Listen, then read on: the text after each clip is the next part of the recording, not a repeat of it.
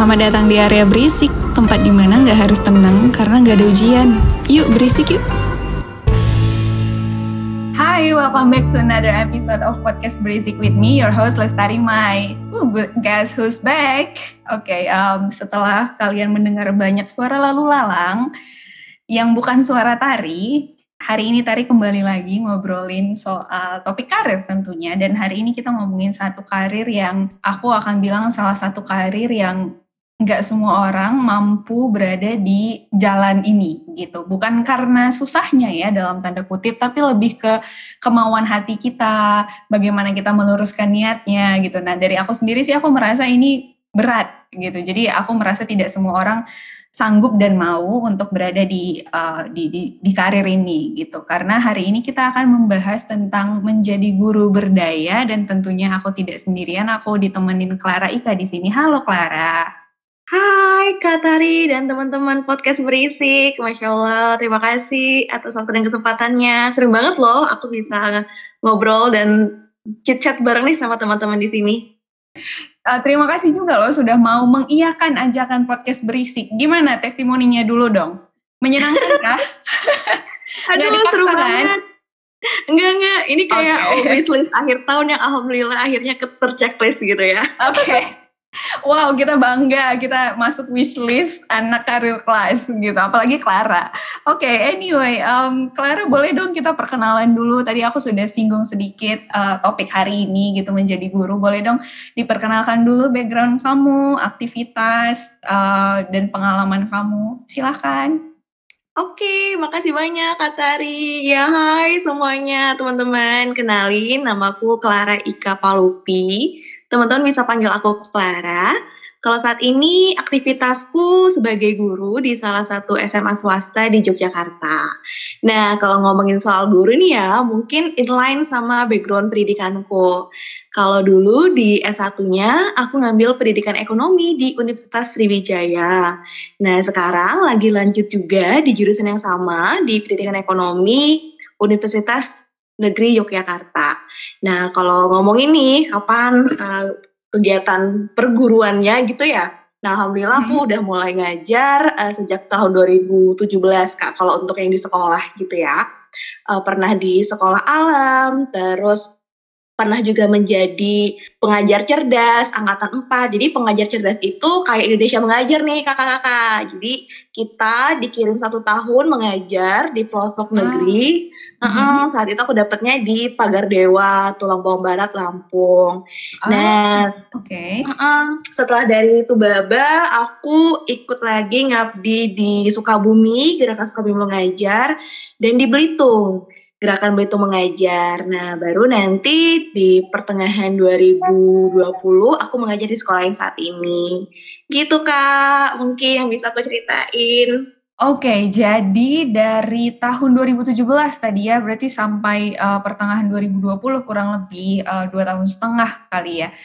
Itu kamu udah melalang buana ya, uh, tadi ke Lampung, terus juga ke Sukabumi, habis itu ke Belitung gitu. Dan uh, menarik karena uh, tadi kamu mention satu satu kata yang pengen aku highlight juga di episode ini adalah kamu sebutkan kata mengabdi gitu. Jadi kamu tidak menyebutkan kata bekerja, kamu tidak menyebutkan kata uh, beraktivitas biasa gitu, tapi uh, justru kamu menggunakan kata mengabdi. Nah ini itulah kenapa tadi di di opening aku sempat mention juga kalau ini tuh enggak tidak untuk semua orang gitu, bukan karena betul kalau menjadi guru itu kan uh, punya ada skill khususnya gitu ya. Ada ada skill yang memang harus kita punya agar apa yang kita sampaikan itu dimengerti oleh uh, anak didik kita gitu. Tapi di, di lain itu bahwa uh, punya mindset seperti yang Clara punya hari ini yaitu mengabdi itu kan panjang kayaknya ya perjalanannya kayak nggak mungkin dari awal kamu langsung kepikiran oke okay, aku mengabdi tapi apa emang gitu gitu dari awal kamu udah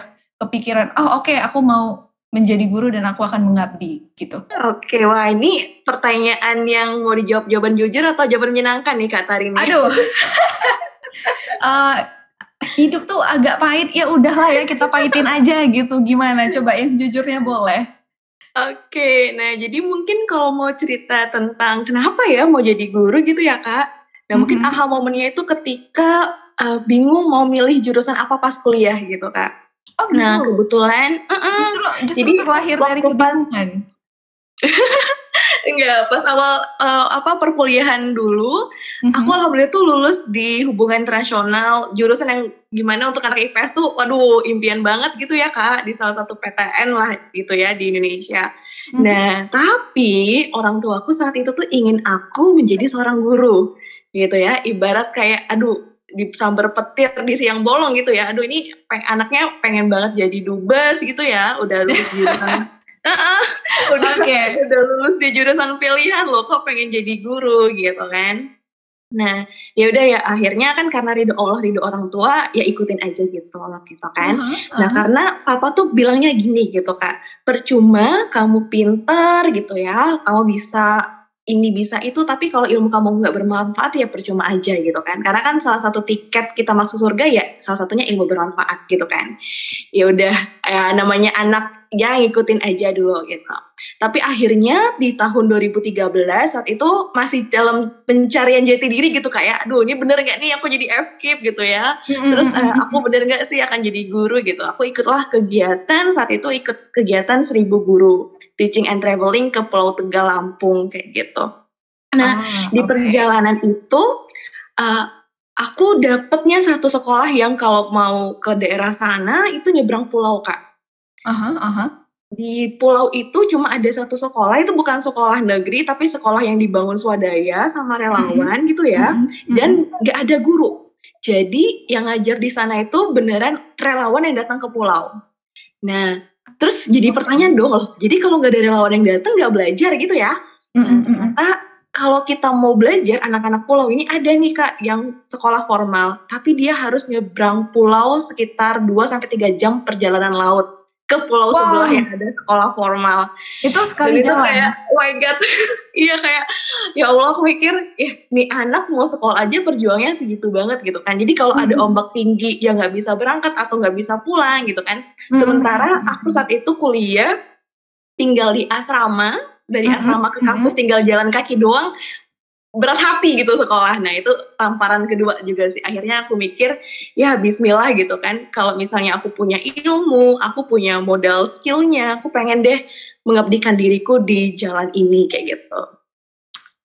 Ah oke okay, oke. Okay. Um, cukup berat ya udah dari awal ya. Ini pendengar agak di heads up dulu kali ya. Teman-teman ini nggak seberat itu kok. Ini hanya background story gitu ya Clara. Ke belakang akan. Iya. obrolannya akan berat nggak di? Gimana kira-kira? Oh, jadi guru tuh ternyata menyenangkan. Nggak seserius oh, itu. menyenangkan. Oke okay, jadi uh, ternyata berawal dari ini ya ajakan orang tua kali ya. Maksudnya uh, encouragement dari orang tua gitu. Dan menariknya adalah memang dari awal pun di di encourage bukan bukan mengenai kamu harus jadi yang uh, superstar yang terkenal atau apa. Maksudnya bukan mencari sesuatu yang hal berbau duniawi gitu. Justru uh, di encourage oleh ayah kalau kamu kepengennya punya tiket untuk masuk surga gitu, kamu kamu harus berusaha pastinya gitu kan. Hasil tidak kita yang menentukan gitu. Tapi ya salah satu caranya yaitu kamu uh, memiliki ilmu yang akhirnya bermanfaat dan salah satunya adalah menjadi menjadi guru gitu. Oke jadi um, aku mengerti sekarang kenapa akhirnya kamu dari awal sudah sebut kalau ini tuh ngabdi jadi guru. Karena memang mindset dari awal pun akhirnya kebentuknya gitu ya. Karena memang pengen berbagi kamu merasa kapabilitas kamu ada di situ gitu. Jadi akhirnya kamu uh, dengan senang hati. Karena sebagian besar kasusnya adalah kalau kita disuruh tuh kadang kita nggak nggak seneng gitu loh.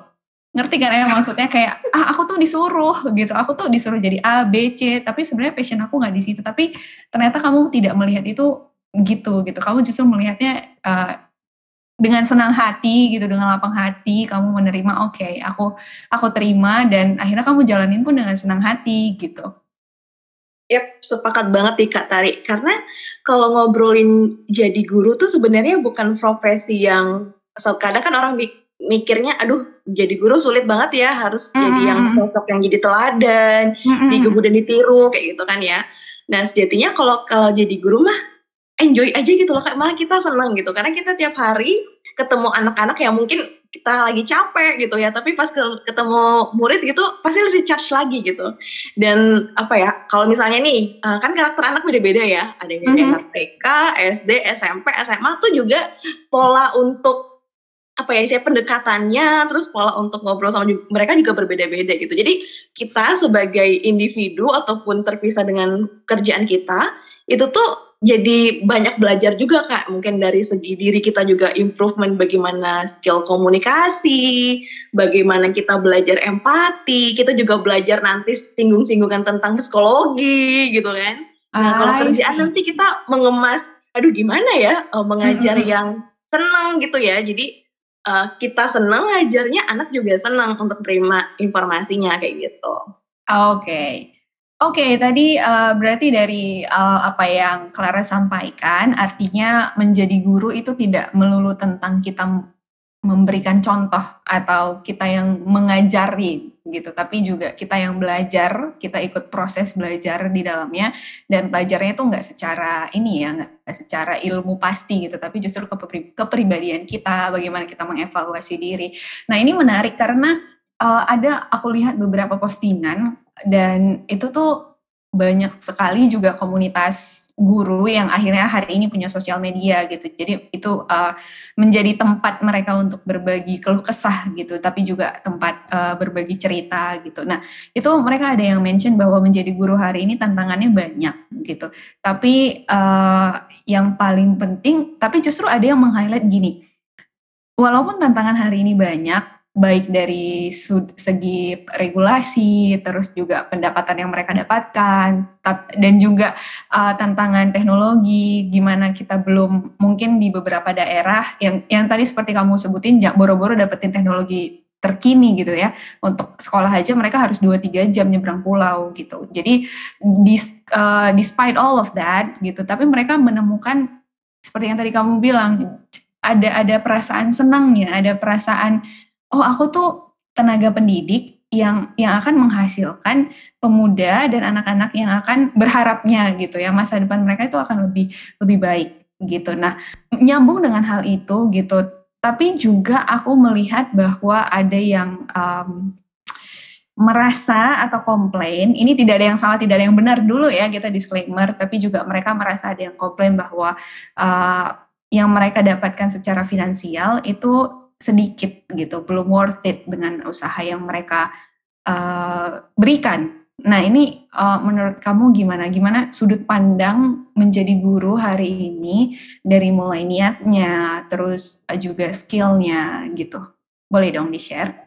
Oke Kak Tari, iya ya kalau misalnya ngomongin guru pasti nggak jauh-jauh kayak aduh mana nih kesejahteraan guru gitu kan iya ya. itu itu sesuatu uh, yang kita tidak asing gitu itu pasti akan walaupun kita bukan circle-nya guru gitu contohnya ya tapi kita akan satu dua kali akan mendengar isu itu gitu yep Iya, sepakat banget nih Kak Tari. Tapi kita juga punya pilihan Kak Tari. Nah, kita akan tetap di zona yang istilahnya ya menerima nasib gitu ya ya udahlah ini takdirku gitu ya. Atau kita akan menyalakan lilin gitu cari jalan lain gitu kan nah kalau bicara tentang kesejahteraan sebenarnya uh, balik lagi kita sebagai manusia itu kan pasti dikasih sama Allah gitu hal-hal terkait skill pengembangan diri lah gitu ya ada modal nih kita sebagai manusia gitu apa sih skill yang kita punyai gitu dan bagaimana kita untuk mengupgrade skill kita gitu. Nah, hmm. contohnya misalnya kayak uh, aku aku ngerasa oh kalau aku gini-gini aja gitu kan ya, ya aku nggak bisa berkembang dan pasti kalau nggak bisa berkembang uh, kasarnya finansialku juga nggak akan bertambah kayak gitu. Hmm. Maka kalau bicara soal kesejahteraan, uh, baik lagi kita mau jadi guru tuh tujuannya apa? Kalau misal tujuannya uang, ya udah menjadi rahasia umum gitu lah, jadilah pegawai negeri gitu kan ya yang istilahnya terjamin masa depanmu gitu kan. Tapi kalau kamu ingin hal yang lebih gitu kan, mm-hmm. tingkatin skill. Contoh kalau guru kan uh, komunikasinya seperti yang Kak tadi sampaikan tadi, teknologinya apalagi pas pandemi ini kerasa banget kan. Iya, benar-benar ya, harus nge-zoom terus harus pakai classroom gitu ya. Harus udah bikin video belajar segala macam. Iya, iya, gitu. betul betul betul betul. Mm-mm. Dan alhamdulillah hal-hal yang seperti itu sebenarnya membantu kita para guru, Kak jadi kalau kita punya skill nih, misalnya, oh aku bisa ngedit video, aku bisa jadi upload uh, konten itu di Instagram atau di media sosial lain mm-hmm. atau misalnya aku juga bisa ngajar online kayak gitu kan banyak nih sekarang platform-platform online juga yang menyediakan guru ketemu muridnya kayak yeah. gitu hmm. atau selain kita bikin konten tadi seperti yang Kak, Kak Tari mention juga udah ada banyak komunitas guru nih yang saling berjejaring Mm-hmm. Katakanlah misalnya ada kayak Koco School, kalau teman-teman bisa dengar, ada Yayasan Bantu Guru Belajar, ada semua murid semua guru, World Day mm-hmm. Teacher, Sekolah Guru Indonesia, pokoknya banyak banget lah pokoknya komunitas guru lainnya. Eh, nggak uh, hanya secara online, tapi kalau dari guru kan ada MGMP, KKG gitu. Nah, yeah, yang yeah, iya. jaring-jaring itu sih kak untuk meningkatkan skill kita gitu. Nah, dan kita sebagai guru ya jangan di dalam sangkar atau diem aja, tapi ngeras kita tuh kurangnya apa gitu cari apa istilahnya common sense di diri kita oh, aku kayaknya ngajarnya kok B aja ya gitu atau saya oh aku ngajarnya gini-gini aja ya ajak ngobrol gitu mungkin bisa minta feedback dengan muridnya atau sama rekan guru lainnya kayak gitu jadi dari situ kita udah tahu oh ternyata misalnya aku itu uh, kurangnya untuk bikin inovasi pembelajaran nih bikin media nih gitu kan mm-hmm. nah yaudah ajak gitu uh, ajak temen gitu. Oh, aku tanya deh guru kelas sebelah gimana ngajarnya gitu. Terus apalagi belajar. Sekarang kan apalagi zaman sekarang udah terbuka lebar ya, bisa dari YouTube, bisa dari yeah, yeah, yeah. Uh, Google dari mana-mana gitu kan belajar gitu.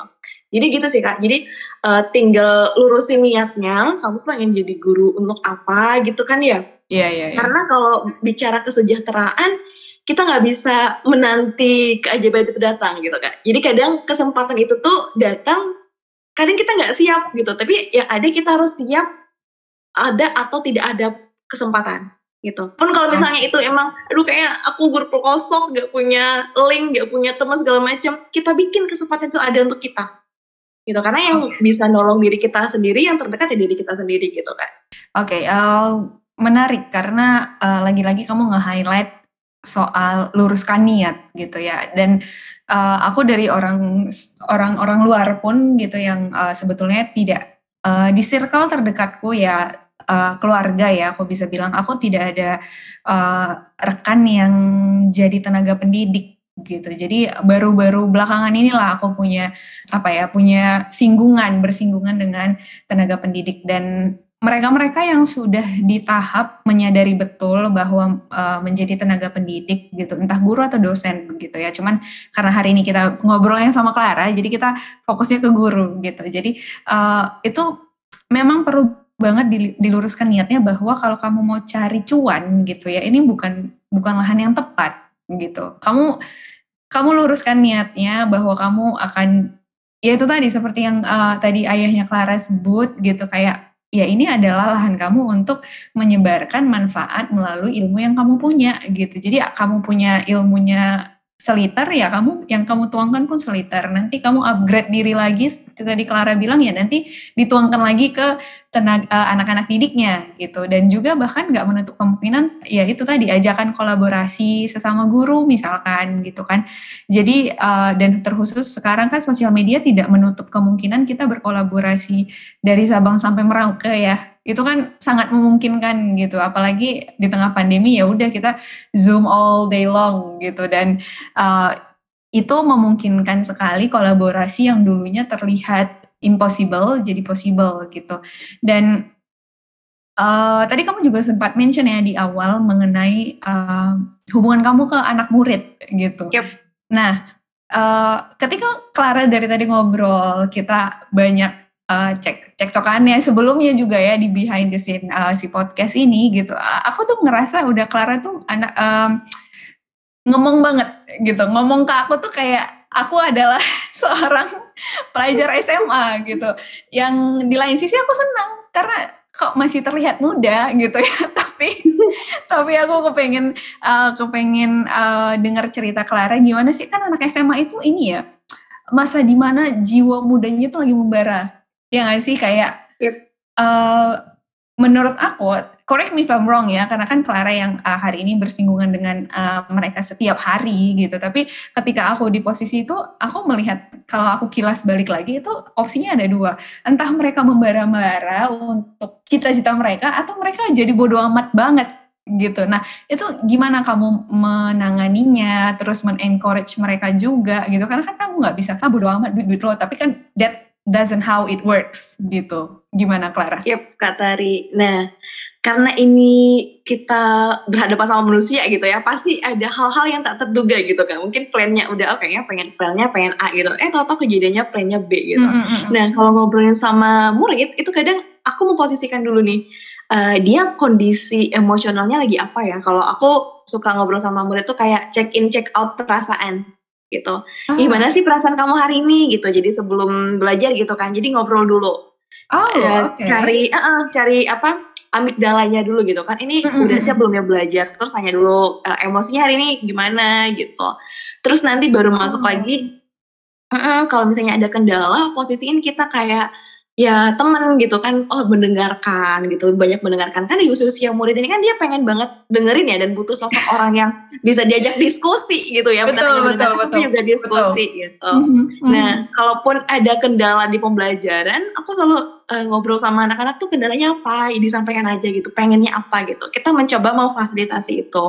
Nah contohnya kayak yang terbaru ini kayak bikin media pembelajaran ya. Apalagi kan ini kan pada pandemi ya kak selama hampir dua tahun kita online gitu kan ya. Terus mungkin udah terbiasa main game-game online gitu. Kalau belajar ya oh kasih aja media pembelajaran berbasis game gitu. Jadi ketika udah mulai ketemu ya walaupun tetap muka terbatas anak-anak kebiasaan nih eh Miss pengen main handphone dong. Oh, Miss pengen main game gini dong gitu kan ya. Okay. jadi aduh padahal itu kan uh, kalau di sekolahku kan dibatasi ya penggunaan gadget gitu. Mm-hmm. Yang ini tadi muter uh, muter otak kita diskusi sama anak-anak kemarin pakai design thinking juga gitu ya alhamdulillah ya di CC kita pakai komplit ya. Jadi di di promosi nih bunda, oke. Okay. di apa diterapin design thinkingnya gitu ya. Oh apa masalahnya gitu kan ternyata pengen main sambil belajar gitu kan ya udah jadi media pembelajaran itu dibuat asal berasalnya dari mereka gitu. Jadi mereka yang mencetuskan, Miss aku pengen main monopoli kayak ular tangga, ya udah bikin gitu. Jadi uh -huh. kita nanti yang desainnya mereka gitu kan, yang bikin peraturannya mereka, bikin uh -huh. apa namanya kayak kotak tebak gaya dan kotak pertanyaannya mereka, bikin dadunya mereka gitu. Uh -huh. Dan nanti yang untuk tinggal ngeprint bannernya ya saya gitu dan guru-guru gitu kan kayak udah nanti miss yang print bannernya udah tinggal main kayak gitu. Jadi emang kalau relasi sama murid itu tadi sih baik lagi gimana kita sebagai guru juga enjoy ngajarnya, anak-anak juga senang dan tujuan pembelajaran ya kalau ngomongin soal pembelajaran ya kak, hmm. tujuan hmm. pembelajaran juga tercapai kayak gitu. hmm. gitu. Ibarat kayak kita mau ke pasar deh, ke pasar kan gak harus naik motor ya, bisa yeah, naik yeah. becak, bisa Betul. jalan kaki gitu. Yang penting nyampe kayak gitu. Ah oke, okay. jadi uh, memainkan psikologi si anak juga ya, mengerti. Yep. Jadi ya uh, supply meet demand gitu. Eh atau hmm. di supply yang mana? Udah udah udah ini otaknya. equilibrium nggak udah ketemu di tengah, udah titik okay, equilibrium. Udah ketemu di tengah. Oke okay, oke. Okay. Jadi uh, wow ini ini menarik ya karena uh, lagi-lagi kita kilas balik gitu kan. Uh, aku dulu SMA nggak ditanyain gitu loh. Tapi memang selain uh, perubahannya zaman gitu kan hari ini kita aware sekali soal mental health dan segala macam gitu. Tapi despite all of that, uh, aku senang sekali akhirnya mendengar bahwa uh, tenaga pendidik kita itu juga akhirnya berevolusi gitu, mengerti bahwa oh uh, contohnya sesederhana Clara nanyain dulu apa kabar. Ya mungkin aja itu uh, sebagai teenager ya itu uh, anak SMA itu kan teenager gitu. Jadi kayak uh, mereka mungkin memang lagi capek di, dengan tugas sekolah juga misalkan terus ada ada masalah personal apa gitu. Nah uh, akhirnya ketika ditanyain kamu hari ini apa kabar? gitu kan. Terus uh, itu kan satu satu tanda oh aku tuh kerjaannya itu nggak cuma sekolah loh aku tuh bisa sharing ke guruku gitu. Jadi di, mereka pun ngetreat guru mereka uh, dengan respect tapi juga nggak takut. Karena yang yang jadi uh, persepsi gitu ya guru itu harus galak gitu Clara. Jadi kayak kamu tuh guru itu galak sehingga ditakuti sehingga mereka akan nurutin apa kata gurunya gitu. Jadi lebih ke di di dipaksa untuk patuh gitu, bukan di bukan dirangkul. Nah, tadi kan Clara merangkul mereka. Jadi um, aku senang sekali akhirnya uh, adik-adik adik-adik ya. Adik-adik itu akhirnya mendapatkan uh, guru uh, seperti Clara gitu. Terima kasih loh sudah mau terus belajar walaupun uh, yang kamu memegang predikat gurunya gitu tapi kamu juga tetap belajar. Yep kak. Sama-sama kak Tari. Karena menurutku uh -huh. jadi guru tuh jadi manusia gitu loh kak. Kita nggak hanya belajar tentang ilmu pedagogiknya kita nggak hanya belajar tentang bagaimana mendesain pembelajaran yang baik dan benar gitu tapi kita tuh berhadapan sama manusia gitu. Dan manusia itu kan unik gitu ya. Kadang nggak bisa kita plan gitu loh kak. Kayak eh udah di setting nih settingannya A B C D gitu. Tapi kadang kejadiannya Z gitu. Jadi uh, kita sebagai guru memang harus terus belajar dan jangan bosan belajar gitu. Karena ya baik lagi seperti manusia ya pembelajaran itu sepanjang hayat kita.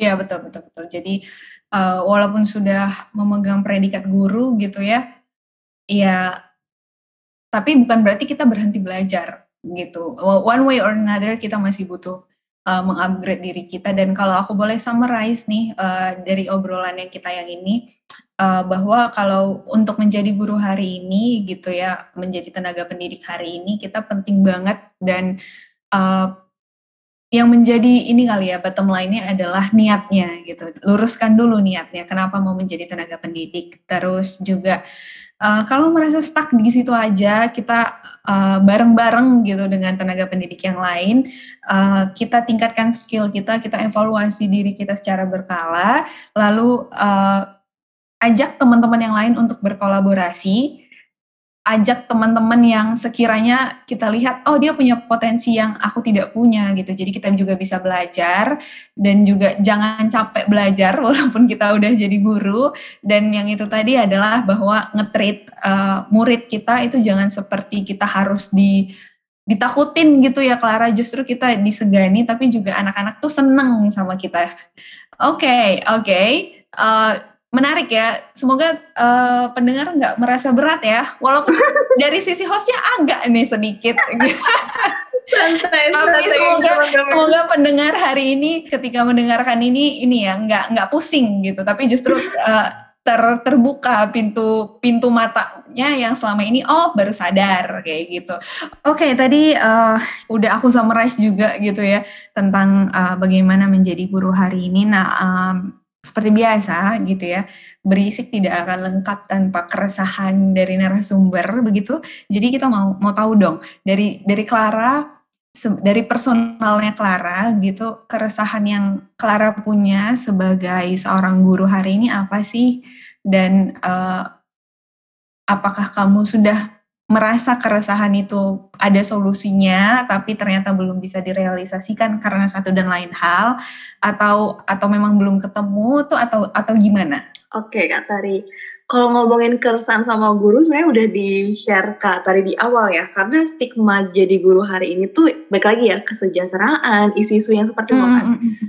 kesejahteraan terus kayak kok kita nggak diperhatiin ya dibandingkan dengan ah, uh, pekerjaan iya, lain iya, gitu, iya, iya. gitu kan sering banget tuh dibandingin iya, betul, betul, betul. Uh, sampai ada kemarin tuh sempat heboh uh, kita kan mengajak untuk generasi selanjutnya gitu, iya, iya, gitu iya. ya iya. nah uh, -huh hal-hal yang sebenarnya bukan stigma yang negatif juga sih kak gitu. Karena itu emang fakta yang di lapangan mm -hmm. gitu nah tapi baik lagi uh, kalau aku pribadi keresahan itu sebenarnya bagaimana kita memandangnya gitu. Apakah itu menjadi hambatan kita kah?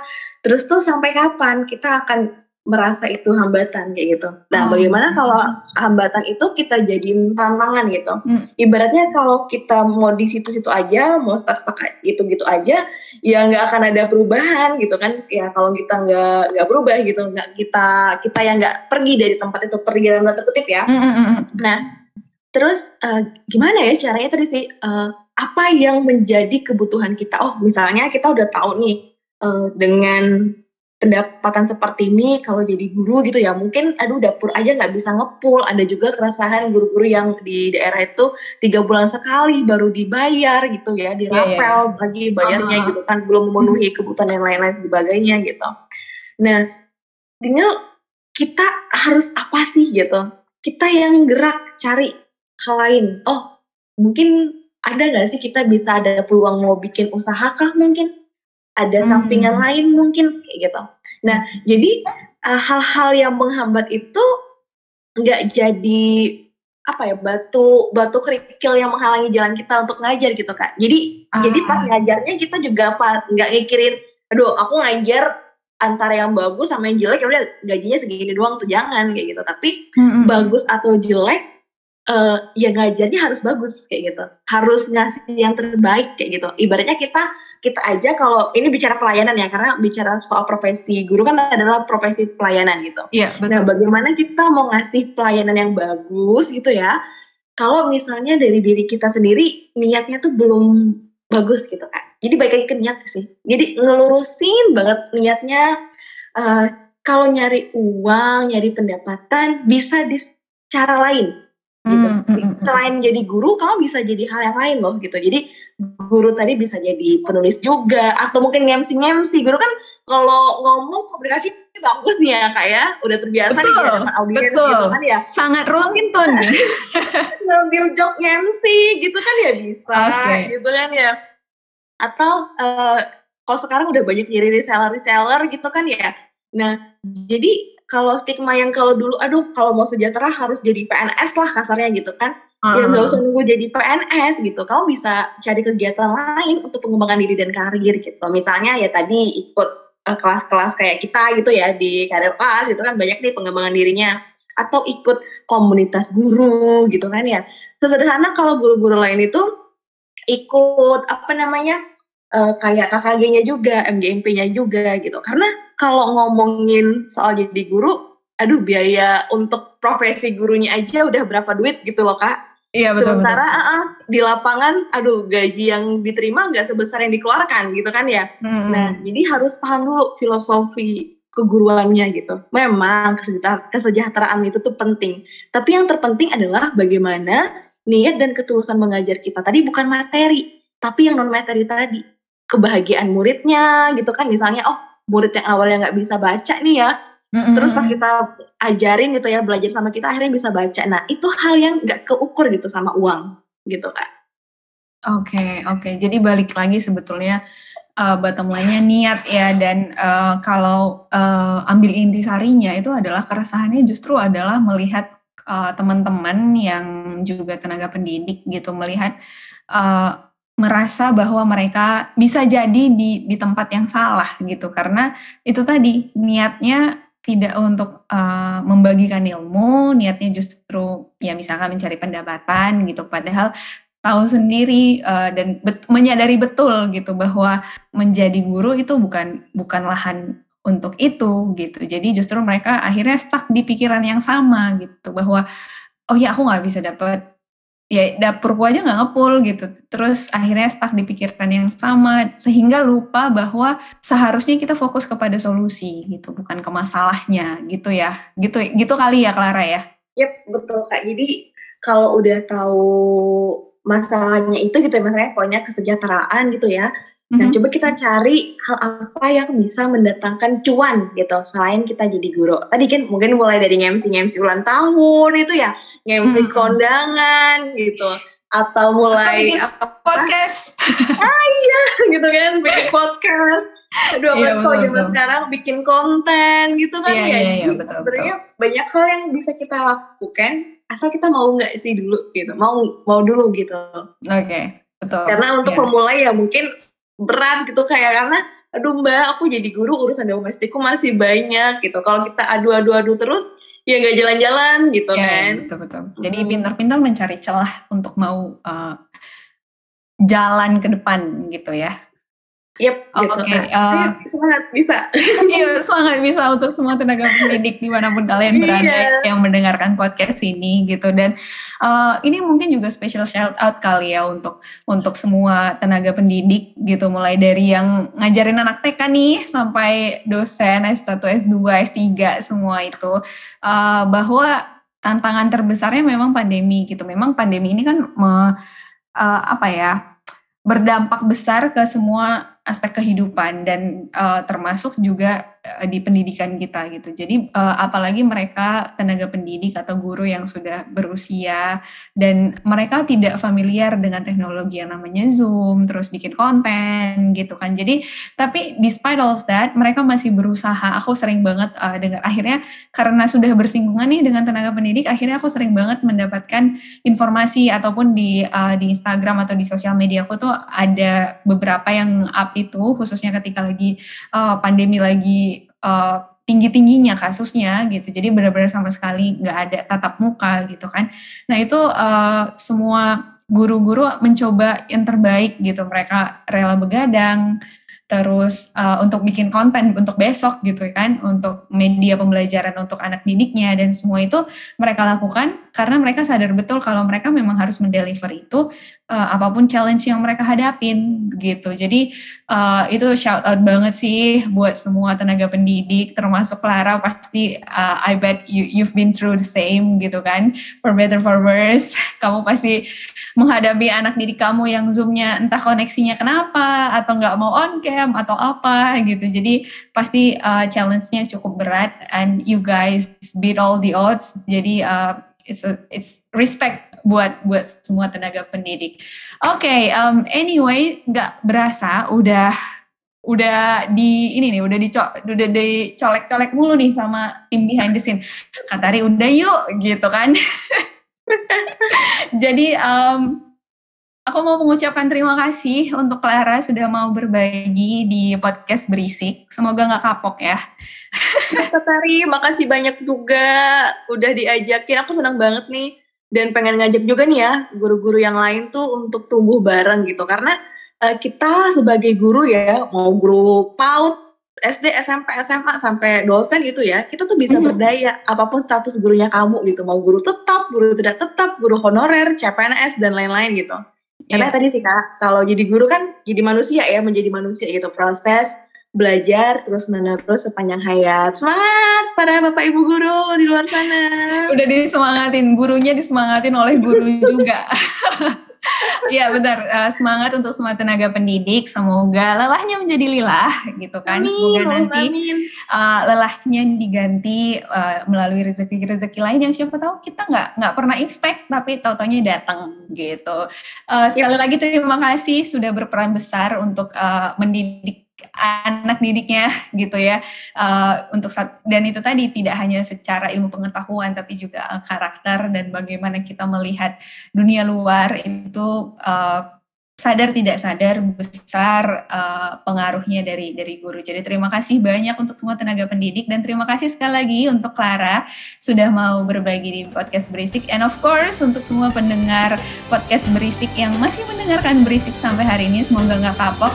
Uh, thank you guys and I'll see you on the other episode. Bye-bye. Bye, thank you semuanya. Sadar bagi selalu.